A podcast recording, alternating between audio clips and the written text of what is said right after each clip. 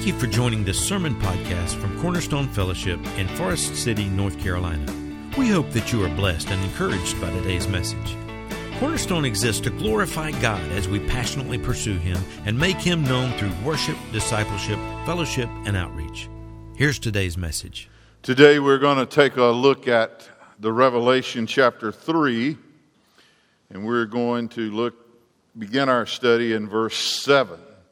Revelation chapter 3, and we will begin reading in verse 7.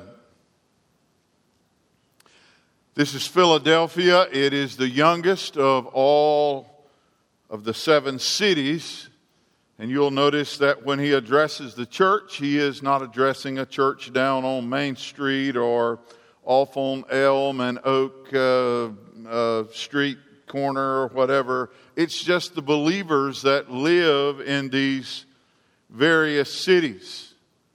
As a matter of fact, Attalus II, somewhere around about uh, 130, 135, uh, he went into the area, this is BC time, he went into the, uh, from Pergamus, and he went and he established the city of Philadelphia.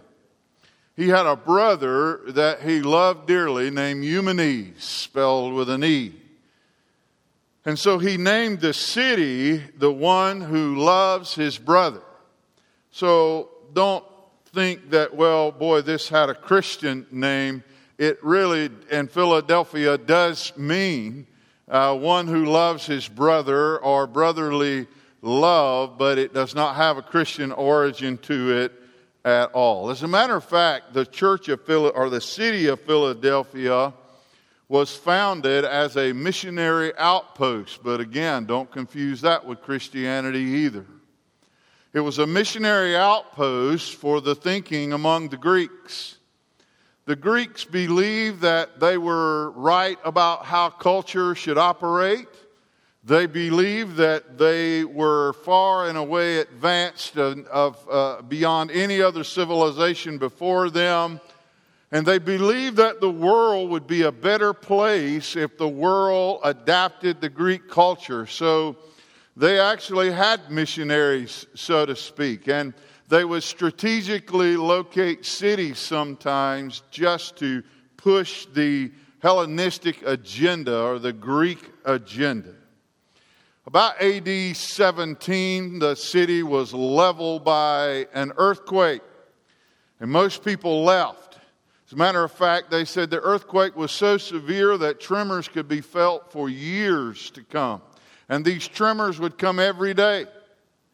And only a few tried to even stay in the city after that, and it says that most people moved away, and some would come back, and then they would leave again for fear for their lives, which will make what God says that you will be a part of my city, Jerusalem, and you will never have to go out from it anymore. He says that in the text. It makes it all the more meaningful. So let's see what God has to say to the Christians there in Philadelphia. And to the angel or the pastor, the preacher, the messenger of the church in Philadelphia, write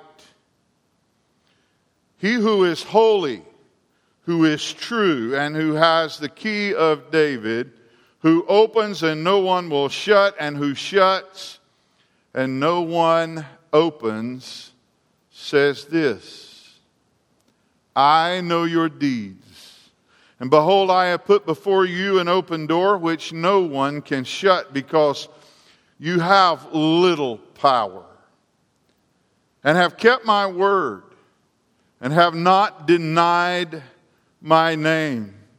And behold, I will cause those who are of the synagogue of Satan, we've met them already, who say they are Jews and are not, but they lie. I will make them come and bow down at your feet and make them know that I have loved you. Because you have kept the word of my perseverance. That, that kind of translation from the New American Standard doesn't make a lot of sense to us, but To translate it literally, he is saying, I gave you a word. I gave you a message to make sure that you persevere, and you kept that word. So you have kept my commandment to persevere. And I will also keep you from the hour of testing, that hour which is about to come upon the whole world, to test those who dwell on the earth. I am coming quickly. Hold fast what you have, so that no one will take your crown.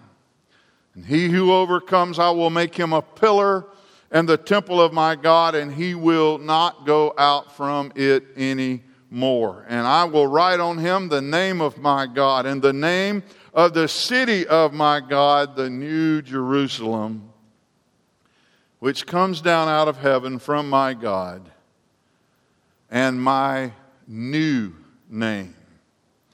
He who has an ear, let him hear what the Spirit says to the churches. Discontent with orthodoxy started early. We should know that by now because we have ran into it in almost every church about which we have read or preached in this series. There were those who just did not believe the words of the apostles or the words of Christ sometimes himself, and especially the words of the Old Testament. As a matter of fact, I would say this. For anyone, and there are many, who believe that this, this attack on orthodoxy, this attack on what the Bible says, is a product of the scientific age. That, that during the age of modernism, we became more intellectual and were less likely to fall for a lot of religious jargon and myths and rumors. I would say to you that before before the church was hardly a hundred years old. You already had groups uh, like the Ebionites. The Ebionites were actually a group of Jews and they accepted Jesus somewhat, but they never believed he was actually divine and they never believed that he was truly the Messiah. They did believe in his miracles, but they said he received that power at his baptism. Now, that's the Ebionites thinking that he's really not divine. But then you had the Docetics also about this same time. Doka is a Greek word for to appear, and they believed that Jesus was completely divine and not human at all. That would make the crucifixion and the resurrection impossible. But the Docetics held firmly to the Gospel of John and they ignored most of the rest of the teachings of the Bible. And so they were on the opposite end of the Ebionites. And then you had the Marcionites. The Marcionites were a group of people that believed that the God of the Old Testament was mean. And they believed that Jesus was not him, that he was a kinder, gentler version of a God, and that the old God of the Old Testament was to be rejected. The creator of the universe, they call him a demiurge or a lesser God. And they believed that Jesus was the true God, but they did not hold to any of the teachings of the Old Testament. It was, it was just too mean. And then there was another one, again, before the church is hardly a hundred years old. His name was Montanus, and he had two ladies that traveled with him, Maximilia and Priscilla. And Maximilia and Priscilla would stand beside him, and he would get on TBN, the, the earlier versions of, of TBN. And he did. I, am not making this up. He preached about prosperity. He said there is an age of prosperity that is coming.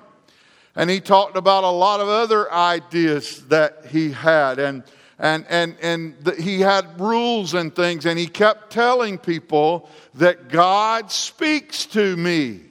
and God talks to me and God tells me things and we have conversations. Just last week I saw where Jesse Duplantis, uh, a favorite on, among televangelists, talked about God would often ask him for advice. This man's alive right now. Some of you may watch him. You shouldn't, but you might. But Jesse Duplantis said, Yeah, sometimes God will ask me. He says, Do you think I should give up on this person? And he said, There's been several times that I would tell God, No, I, I, I don't think so. Let's give him another chance. And, and, and God would say, Okay. If you think that's a new idea, you'd be wrong. Neither of these ideas. One followed the scientific realm, the, well, we don't believe in all of the miraculous hoopla about Jesus being God and being man and resurrected from the dead. We have that today. That followed the scientific route. The other follows the selfish route where, well, the Bible says certain things, but I've been set free from the confines of Scripture because God speaks to me directly and He gives me a word, a new word, fresh wind, fresh fire, fresh truth. And we hear that from time to time. The only reason I mention those is I think people think they're new. They call it the latter rain. Those ideas were around before the first rain. They call it scientific and they act like that now that we have lived through modernity and that we have a better understanding of how the universe works, that there's no need to believe in those hacked up myths and foolishness like that. So you have people from both camps that are, have gone to war with the teachings of the Word of God. Let, let me give you something quickly here.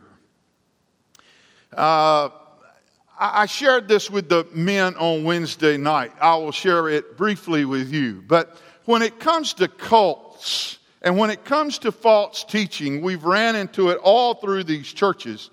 Let me give you five quick characteristics of cults, and this will help you. Almost every cult will share these. Almost every false teaching will share these. One is a weak Christology.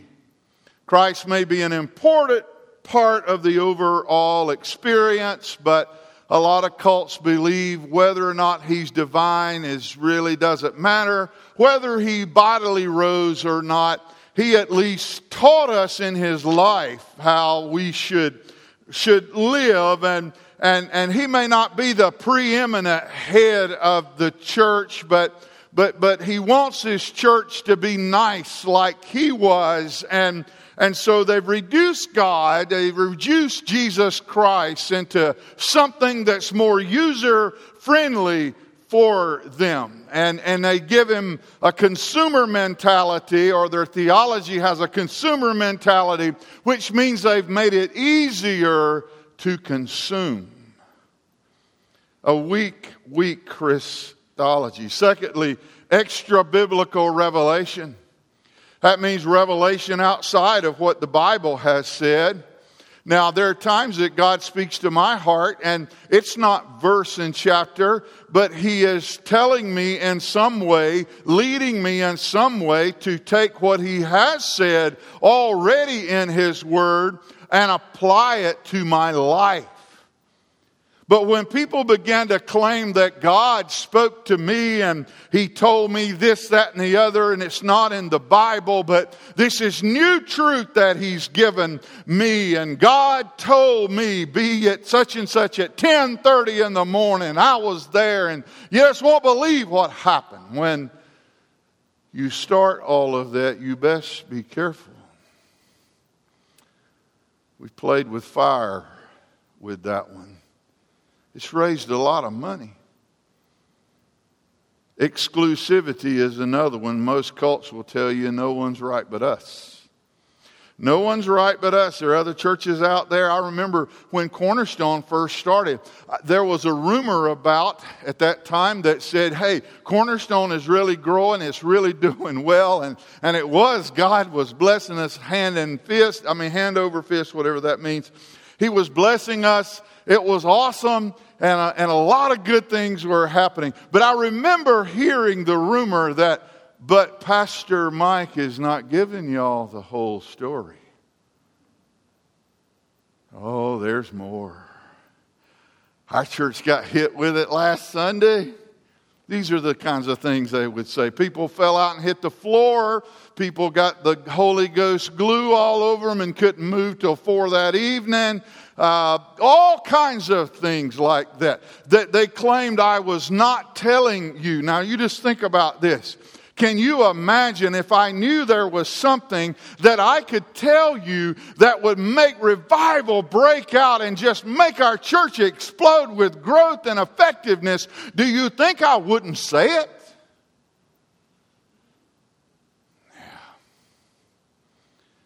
A lack of accountability is number four. A lot of these organizations, they have a head, a couple of people at at least one that pretty much runs everything.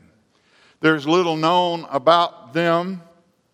You see all these people that leave here on Sunday morning with the offering. They're not all going back there so they can borrow money. I don't know if you knew that or not. they go back there because they count money.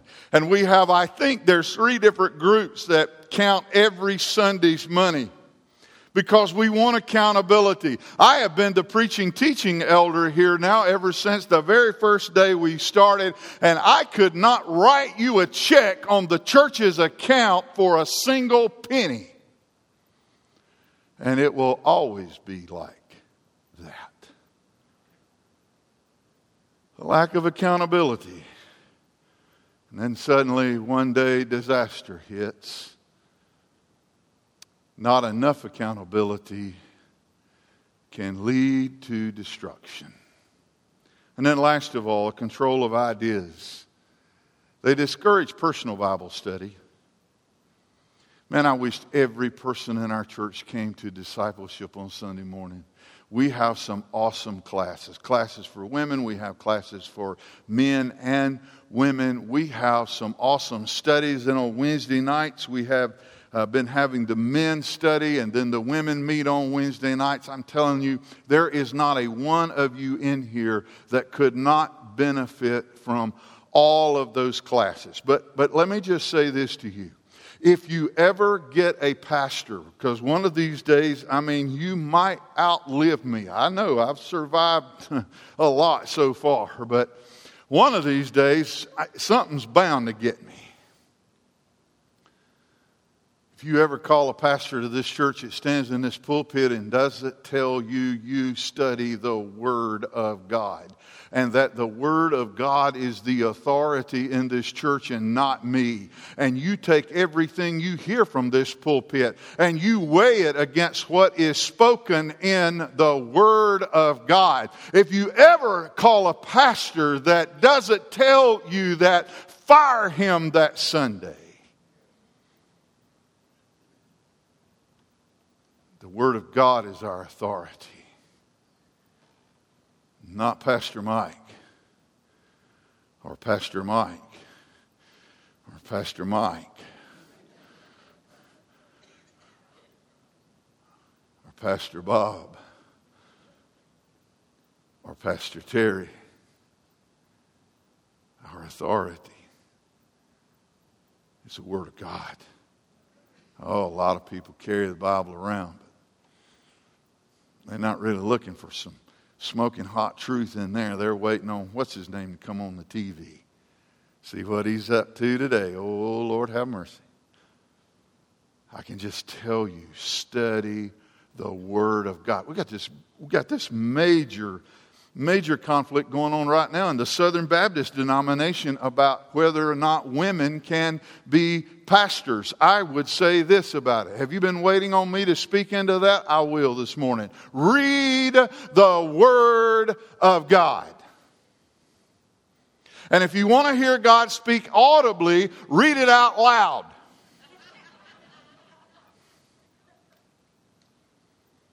That's what I would say about that. Well,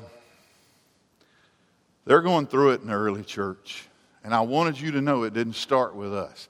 It didn't start because we got all smart. And it didn't start because it was some kind of movement that hit on Azusa Street at the revival in 1906 out in Los Angeles. That's where the birth of the modern charismatic movement began. It's not something that started there, it started a long time ago. People's war with orthodoxy started early. So, what does God say to Philadelphia? With all the lies and all the foolishness and all the things that they can't believe and all the stuff that has gone on and the problems and the difficulties that, that they've already endured, what is it that God has to say to Philadelphia? Three things. One, he wants to remind them of who he is, who God is. First of all, he says, I am astounding.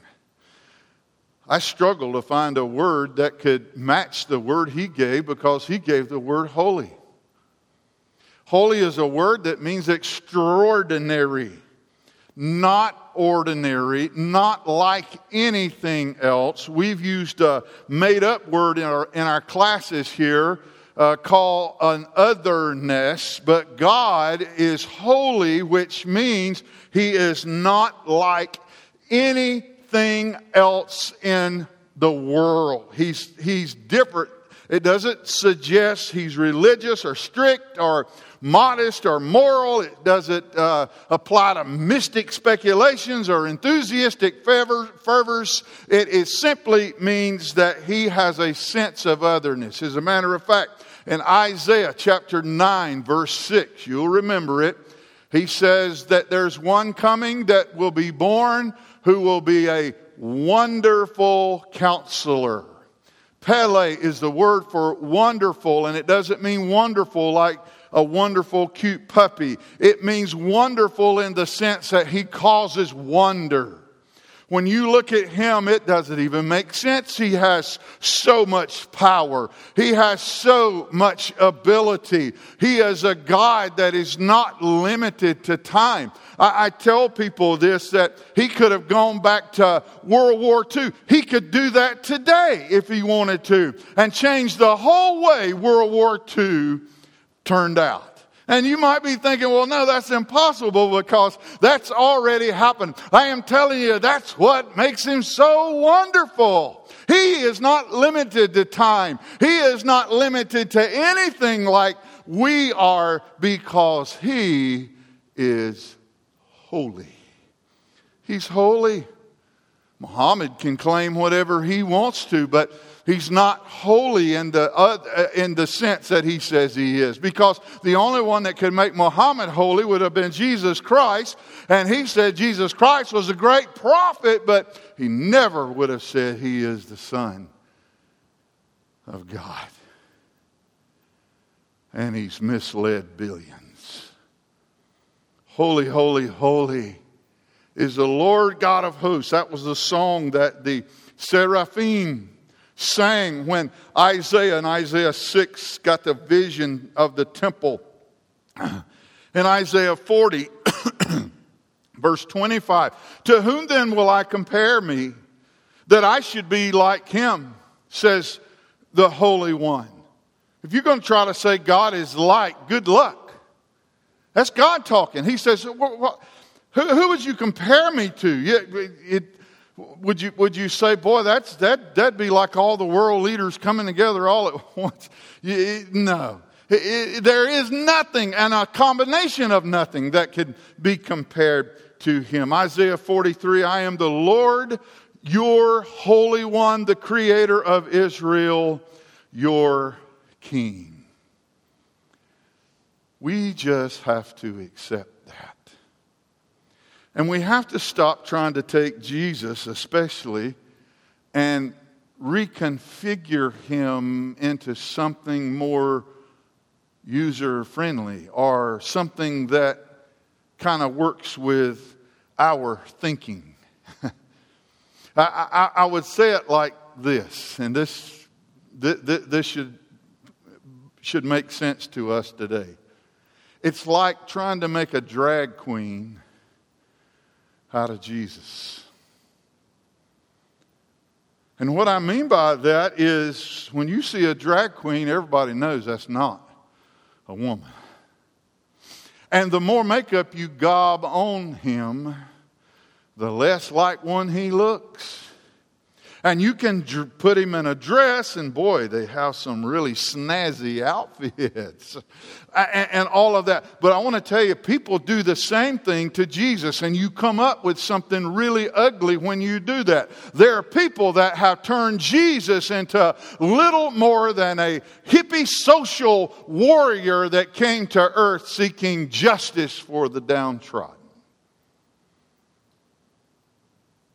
Whether he rose from the dead or not, they don't care. You're gobbing your own ideas on a holy God friend. Shouldn't do that. Others have made him, we talked about some of them earlier, a genie in a lamp. You say it the right way, come against it, pray together, agree on it, and all of that, buddy. He's got to pop out and do whatever it is you want him to do because you've already come against it and you've already hit him with faith, and you know nothing will get God up in the middle of the night like a big old wad of faith, and, and you can make him do what you want him to do because you've already spoke it, and now he's got to. I bet he's impressed with hearing from us all the things he has to do. Man, we are wicked.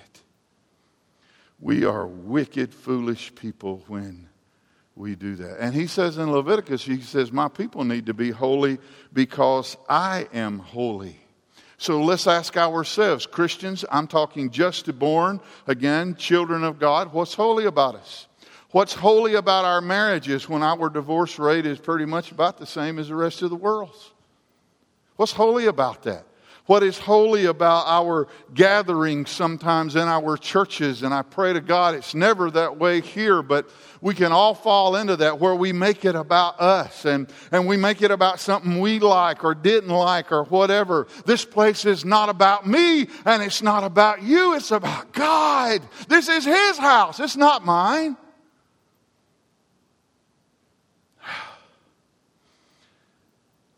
What's holy about our meetings? If they're not different than anything else we do this week. So you weren't entertained as much here as you were at the John Wayne movie, and, I, and that's just because I hadn't been to see a movie in a while.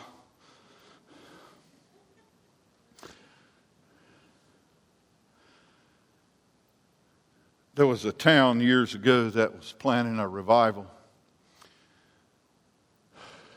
Someone who was on the planning committee decided that it'd be great to put D.L. Moody's name in the pot. He was preaching, and hundreds and thousands of people were coming to know the Lord. D.L. Moody was one of the greatest and most humble preachers who ever lived. The suggestion was made let's contact Brother D.L. Moody and have him come. And he had been doing a lot of revival. Someone else on the committee it says, spoke up and said, Well, I don't know why we have to get D.L. Moody. He doesn't have a monopoly on the Holy Spirit. Someone else spoke up and said, Yeah, but it seems like the Holy Spirit's got a monopoly on D.L. Moody. I say we ought to get him. D.L. Moody is the one who also said we just have to be lighthouses. He said that's the strongest witness we can have. Stand there firm, don't be moved, and shine in the dark. He says lighthouses don't have to blow horns. All you have to do is shine in the dark, and people can either heed your message or they can die at their own peril. Stand and shine. He is astounding, he is authentic. In verse 7, who is holy and who is true. Alethinos is the word here for true. We have another word, aletheia, which is the word for truth, as in truth versus error. Alethinos is the word true versus something that is fake or something that is not genuine or something that is counterfeit. Now, Jesus will wind up saying here and in John chapter 14, verse 6, he says, I am the way, hey hadas, and I am the truth, hey aletheia, and I am the life, hey zoe. But here he says, I am also alethinos. I am true. And you may see a lot of gods, and boy, they had temples to everybody and his brother back then. But he says, I can tell you, you can count on this. One, I am holy. I am unlike any other God or person or thing you could imagine. And I also am the only one that is true. He says, I know you've been visited by those who are of the synagogue of Satan. He says, they say they are Jews, but they are not. They're of the synagogue of Satan. And he goes on here to say, and they are liars. I don't know why we're so afraid to say that nowadays. I, I, I, I understand. I'm, I, I, am probably, uh, maybe I go overboard with it sometimes. But if people are preaching things that do not comply with Scripture, they are liars. He didn't say, now these Jews just have a different opinion, they came from a different cultural experience. No, he says they're liars. They're liars. Man, they're not just misguided. He said they claim to be Jews and they're not. Now, how could you claim to be a Jew and not be a Jew? If you'd been circumcised and had all of the work done and all of that, how could you not be a Jew? Well, Paul helped us with that. He says, Not everybody who is circumcised is part of the people of God. It is those who, just like Abraham, put their faith and trust in God. And he said, When Abraham did it, it was counted unto him as righteousness. And when we put our faith and trust in Jesus Christ, then He gives us His righteousness as a gift of grace. So you can have all of the, uh, how shall I say this, ancient plastic surgery that you like, and it will mean nothing it will mean nothing. We live in about the most counterfeit, untenable, self refuting, indefensible age that I believe I've ever read about in the history of the world. We have people who say they're men, but want, well, they are men, but they want to be women, but they don't know what a woman is. It's incredible. I know. I'm, I'm not going to harp on all that today. You see it everywhere you look. We have redefined everything. Our world has picked a fight with reality. And you shall never win that one, my friend. You might as well argue with gravity. Let us know how that turns out. Astounding, authentic. He says, I'm authoritative. In verse 7, he said, I'm the one who opens and no one shuts, and when I shut, no one opens. He says, I actually have the keys, the key of, of David. Keys always represented authority. And he says this, I'll tell you this and move on, but he says, Christians, you might have been barred from the synagogue by the Jews, but he says, you will not be barred from the New Jerusalem. He said, because I'm going to write my name on you, and I'm going to write the city's name on you, and then I'm going to have a new name, and I'm going to write that name on you. And I don't care if every religion in the world hates you. He says, I can tell you there is another in the fire, and I am him, and I'm the one that's holding back the sea. And you put your faith and your trust in me, and that will matter more than anything else in the world. Man. Jews hated Gentiles. Jews said that the Gentiles were only created so God would have something to keep the fires of hell burning.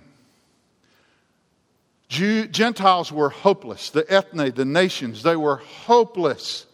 That's why Paul tells us in Ephesians 2 1, he's talking to us, Gentiles. He says, You were dead in your trespasses and sin. You weren't just a sinner, you were a dead sinner. It would be like yelling at a corpse. Ask Jesus into your life.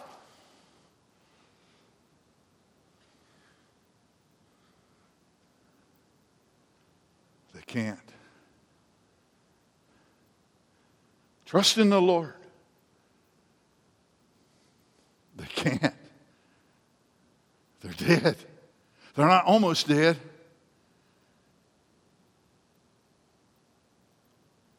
It's not like it's time to call 911. No, it's time to call crows. They're dead. He said, Gentiles, that's where you were. You were sinners and you were dead. So, how much did you have to do with your salvation? Hmm. I heard zero. Amen. Absolutely nothing. We were dead in our trespasses and sin. Man. Two other things we'll look at quickly. I don't know why I look at my watch, I can't see it. If I could see it, I don't know if it'd matter. But who God is, what God does, we'll, we'll see, look at these a little more quickly. He does two things. He offers salvation. He says in verse 7, he said, I'm the one that holds the key of David. What in the world does that mean? Well, you go back to Isaiah chapter 22, verse 22. That should be easy to remember. And you're in the middle of a story there about a guy named Shebna. And Shebna was the chief servant of King Hezekiah. And Rabshakeh, a lot of names you're throwing out here. Might want to use one for your next child. But old Rabshakeh worked for Sennacherib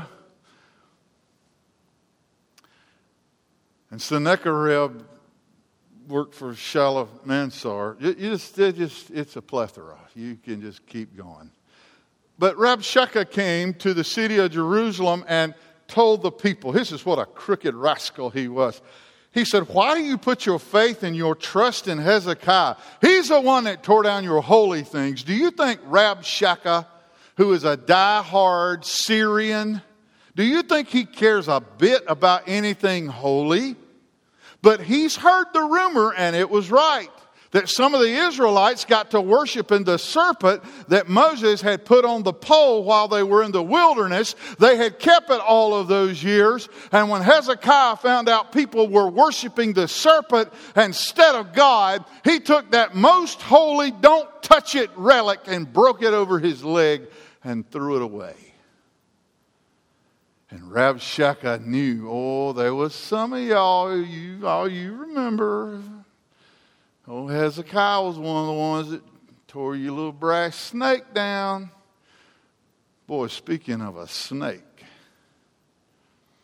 he would make a bona fide lost church member in the modern church like nobody's business. Oh, yeah, you remember what he said one time from the pulpit you don't have a reason to hate him, let me give you one. Well, Shebna was a servant of Hezekiah, and in the middle of all of that, pride overtook Shebna, and Shebna was replaced with Eliakim. And Eliakim became the one who had what was called the key of David. And with the key of David, because David was the first true king of the kingdom, with the key of David, Eliakim could let in whoever he wanted into the king's presence, and he could keep out whomever he wanted. That was a lot of authority.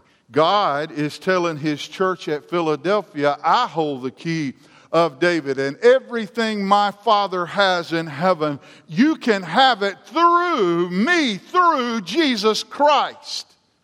He holds the key to that. You don't get saved any other way. You don't have a relationship with God any other way. So when people begin to tell you, well, there are other ways, there are lots of paths, they all go up the same mountain and they all come out in the same place, that is a lie.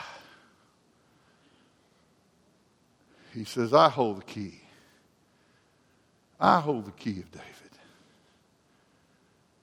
And the way you experience everything from God the Father, the King of kings and Lord of lords, is through Jesus Christ.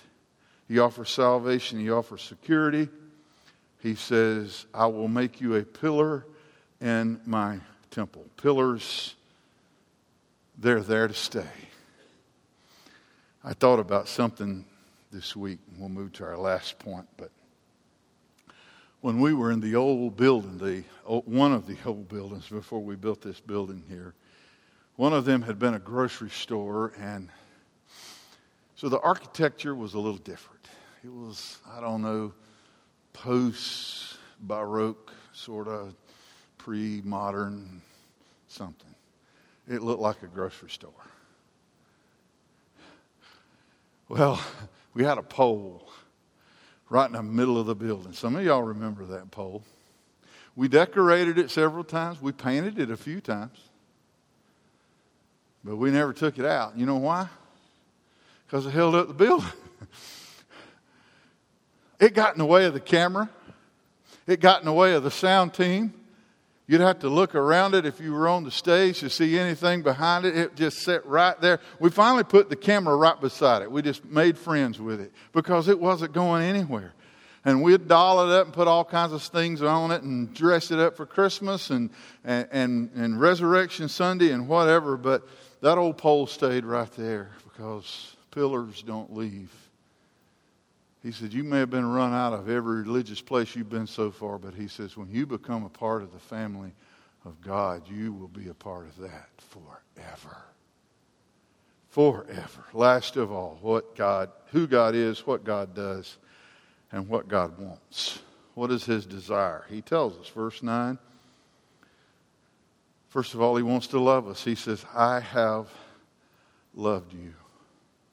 And he said, I'll make these hypocritical Jews come and bow down at your feet, and I will tell them, I will tell them that I love you. I love you. Man, that is so awesome. Sometimes as Christians, we forget how much God loves us.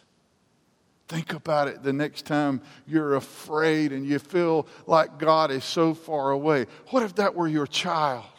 What if that was your grandchild and they were so afraid and so scared? And, and it might have been over nothing and, and something simple that you could explain. And, and, and boy, you know how quickly you would take that child in your arms and hold that child. Or what if there really was something there? What animal on this earth would you not fight for one of your children right now?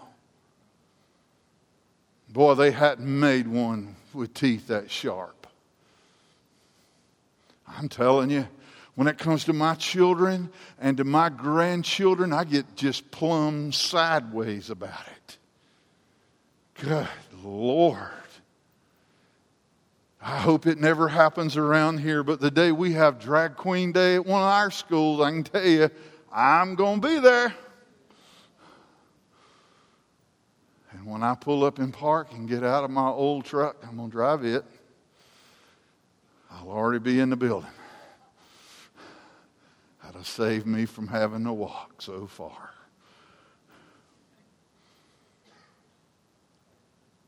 I don't care. I mean, a crocodile, I'd say, look, buddy, part of your meal's already gone. Let's go for it. He wants to love us. Secondly, he wants to protect us. Kind of already been there, but he says, I will keep you in verse 10 in that hour of testing. That testing is going on right now. And we see it, do we not? It, there's a sifting that's taking place. People that used to just kind of go to church and they liked it and it was uh, a neat fellowship and there were things about it that they enjoyed. Had good, pro- had great program for the kids. Loved that. They did upward basketball and boy, that was hmm, that was to die for, and all kinds of stuff like that. People who went to church for those reasons. If they haven't left yet, they will. Because the pressure's on, friend. The sifting has started. He wants to love us, protect us. He wants to own us. Our last point as I close. Verse 12 I'll put on you the name of my God and the city, the name of the city of my God. Two things, he says, I'll give you ownership and citizenship.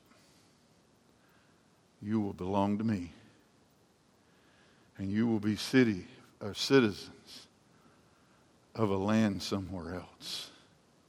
Oh, you may live here, but your citizenship, what was it Paul said? Our citizenship is where? Where do you say it was, David? That's what he said. That's what he said, isn't it? Paul said that one time. Our citizenship is in heaven. Wow. That's so different, man. I, I live here, but I, am not a part of this place. I've been in countries all over this world that had customs and, and different uh, things that they did that I couldn't do because I wasn't a citizen of that place. I've been to a bunch of places where you could have more than one wife, but I didn't dare bring a couple home with me. For a couple of reasons. The second one is it's illegal.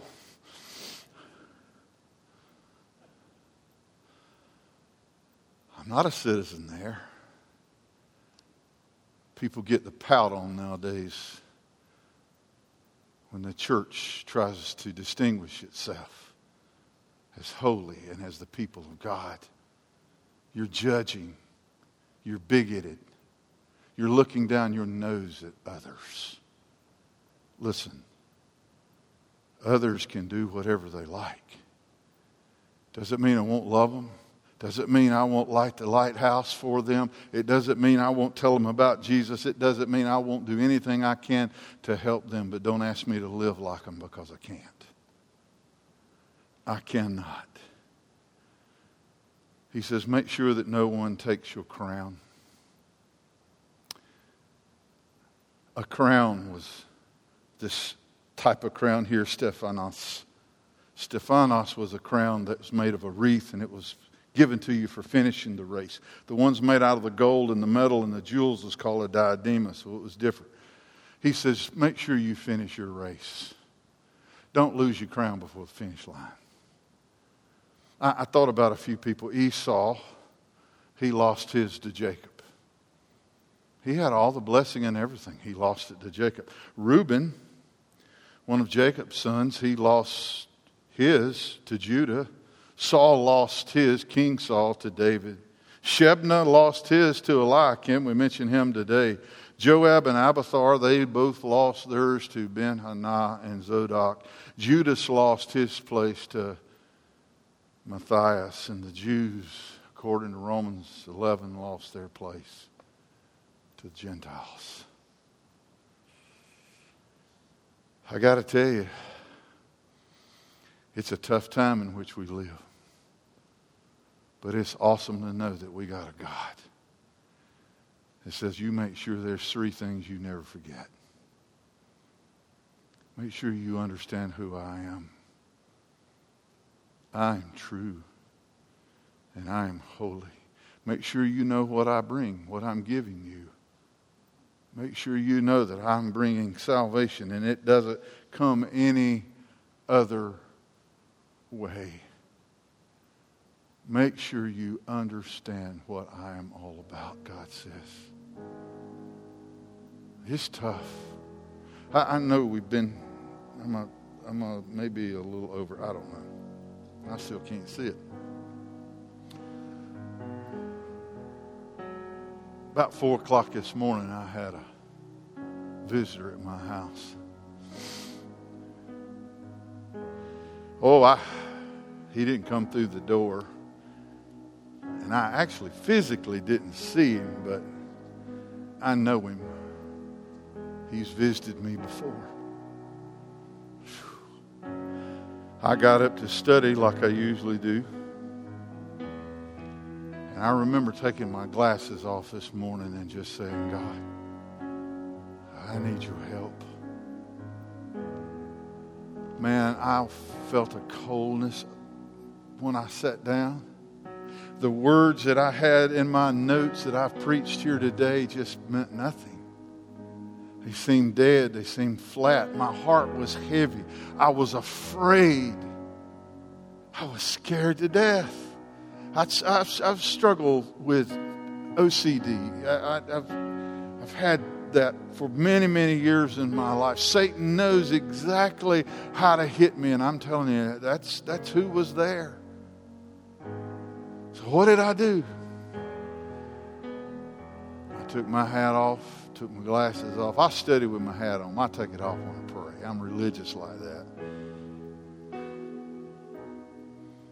I said, God, I need your help. Please help me, God. Please help me. Man, I began to, I, I'm just telling you. And now you know me in the foolish business. I'm not, I don't go for that. But I am telling you, the longer I prayed, the more the presence of God I could feel. And the more peace I felt in my heart. And then in a little while, my son sends me this really cool version of an old song. The old song was Turn Your Eyes Upon Jesus. And it was about the most beautiful rendition of that that I believe I've ever heard. Good Lord. And by the time I got to church this morning, I was fit to be tied. I had peace and joy. I just want to tell you something, friend. The test is real. Peirazo is the word here for test. It means pressure. I was asking myself this morning, what am I going to preach? I was already looking at other sermons. I thought this, this just, just don't feel right. But why did it feel right yesterday? Something's wrong, God. I need your help. Boy, don't forget to pray for your pastors. That old cuss knows if he can get a hold of us, he can do so much damage. If he can get us to compromise, if he can bring fear into the life of the leaders, if he's, the under shepherd is struck down, then I can tell you, man, he can do a lot of damage. Pray for your pastors because we need it. Boy. We need a reminder sometime, and maybe you did today, that there's another in the fire. And there's another in the water holding back the sea, friend. He's with you. Let's pray. God, I thank you so much for your word you've given us today. I thank you, God, that you overcame the enemy today. I thank you, Father that when we are left feeling desperate and scared and alone and afraid, Lord, when our mind and heart feels empty, God, I'm so thankful, Lord, that you're there for us. And I pray for someone here today. Maybe they don't have to preach.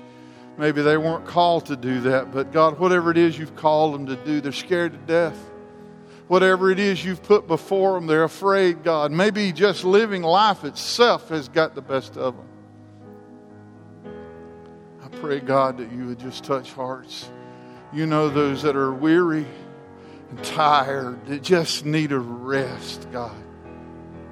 Just need to be able to exhale and not have to worry about a cell phone or, or what's happening somewhere at work or any of that, God. If they could just finally relax and, and rest. God, I pray you tell us that you promised us that. Take your yoke upon us. And you said, I will give you rest. You knew how badly we needed it. Thank you for your rest and thank you for your peace, God. In Jesus' name.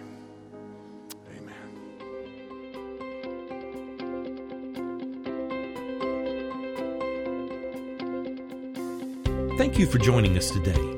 If you have any questions or would like to know more about Cornerstone, please visit our website at servantsway.com or email us at office at servantsway.com. Cornerstone Fellowship is located at 1186 Hudlow Road, Forest City, North Carolina.